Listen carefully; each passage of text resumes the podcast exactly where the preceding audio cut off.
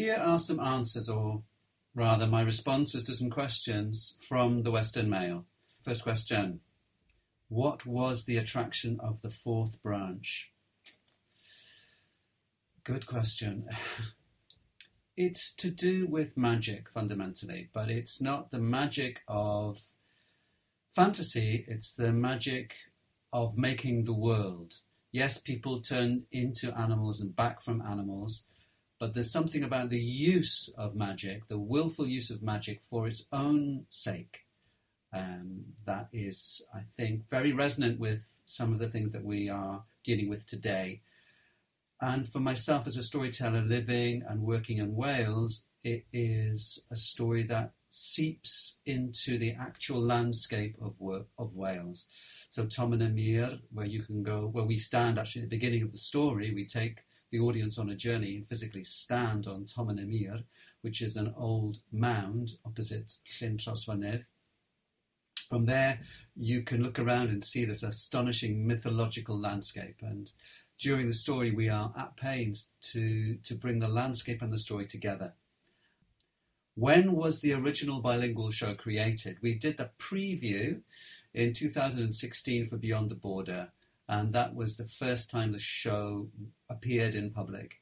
We did it um, for a tour since then, predominantly in England, but also in Wales. We came to the uh, Royal Welsh College of Music and Drama and Aberystwyth, uh, and uh, is still on tour.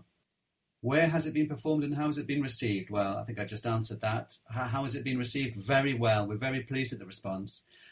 We weren't sure how people would take it because it is challenging and difficult material.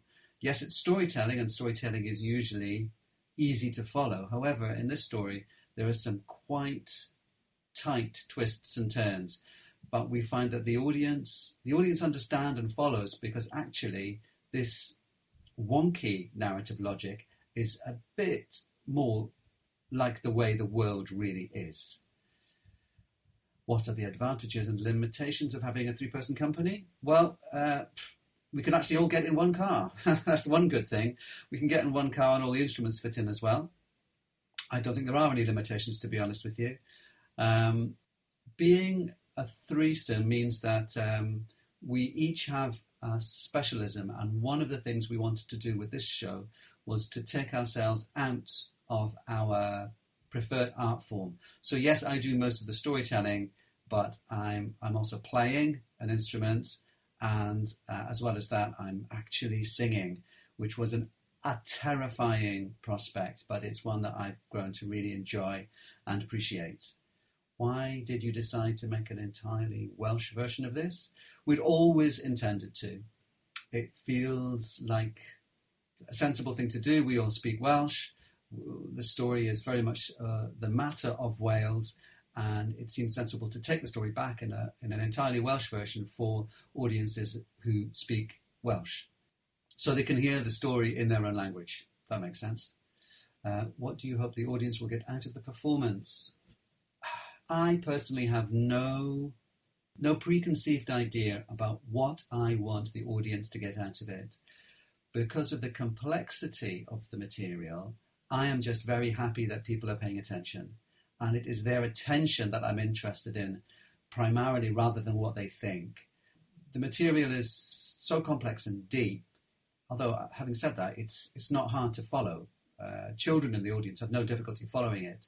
But people will bring their own responses and people will bring uh, their own point of view to the show, which is at least as valid as ours. What do you think is the attraction of the Mabinogion for the Welsh? What is, is, is its significance for the Welsh people? This is core material for, for Wales. It is the imagining and the dreaming of Wales.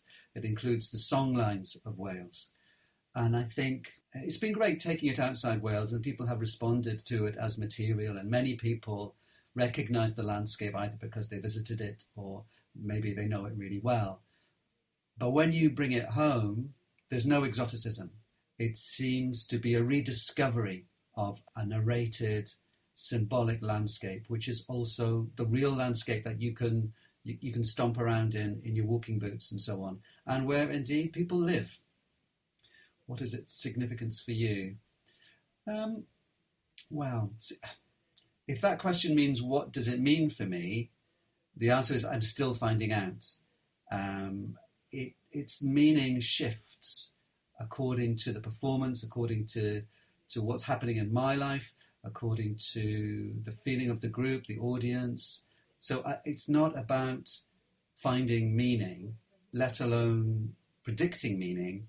It's more about how is it going to be tonight. What does the Mabinogion tell us about the art of storytelling? These stories, I think, show us a couple of things. One is something I think we already know, and that is that storytelling is essentially sequential. One thing happens after another. That's how stories make sense. However, that's not how the world is, because in the real world, everything is happening everywhere at the same time. But that's too much to fit in the story. However, in particularly in the fourth branch, an element of this things happening at the same time is brought into it because unlike many traditional stories, there are moments when two things happen at once in different places. And it's an essential part of what Gwydion, the trickster, and the magician gets up to. He, he does the typical conjurer's trick of taking people's attention off where he wants them. So he, they're looking at what he wants them to look at while he does some some shifty magical stuff. So when their backs are turned, he gets up to something, which means that you have to have moments when two things are happening at the same time. That is a challenge to tell. So, for example, um, while uh, Gwydion comes and he transforms mushrooms into pigs, and he deliberately takes a long time to get back home in order for the king of the south, Pryderi, to get his army together so that Gwydion arrives in the north at the same time as Pryderi arrives uh, with his army. So that there's no time to sit down and ask any questions and work out the best way forward. They just have to have a battle, which is what Gwydion wants in order for, for complicated reasons, uh, for his brother to get what he wants. Um, you see why, generally speaking, stories just have one thing happening at, the, at a time. But the story puts it together in a way that, that makes it completely comprehensible. And the other thing about the art of storytelling that particularly the Mabinogion shows us is that it's not just about the story. This story reaches out into, blends with, is part of a wider weave of meaning and landscape and history and parallel literature. So, for example, one of the things that we use is Can ar Enaid, the Song of the Soul, which is from the Black Book of Carmarthen, not directly connected with the Mabinogion, but the themes of an ensouled and sentient world, uh, which is the world of the Mabinogion, is, is clearly stated in that poem, which is why we use it. How, when, and why did you become a storyteller? That's easy. The first year of Beyond the Border, 25 years ago, last summer, I went to the first Beyond the Border Festival, and on the final evening, they had a storyteller called Abbi Patrix. It was just this French man and his drum on a stage, and he told a, a Norwegian wonder tale called The Companion, which absolutely blew my mind. I'd never really seen storytelling before. I saw stuff at the festival that I liked, but when I saw that, I just knew. And uh, that made all the decisions I had to make after that quite simple, really. What, in your opinion, makes a good storyteller? Very good question. It's about being present with the story and with the audience in a way that takes the people into the story. Yes, you do need skills, and yes, you need a certain amount of ego to get up there and actually stand in front of people. But at the same time, it's important to get out of the way of the story. And I think basically it's gossip writ large because if you've got a juicy bit of gossip, you relish it. You relish the telling. You relish the uh, you relish the anticipation. You relish the telling, and you relish the effect. And it's the same with a storyteller. This material has to be something you relish. You relish the anticipation of telling it. You relish the actual telling, and you relish the effect.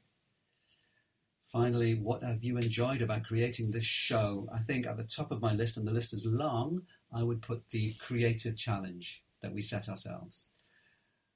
This show, Dreaming the Night Field, follows on from a previous Welsh mythological show, Hunting the Giant's Daughter, which was a contemporary retelling of Culhwch and Olwen. That was a big enough challenge. This one, however, is even bigger.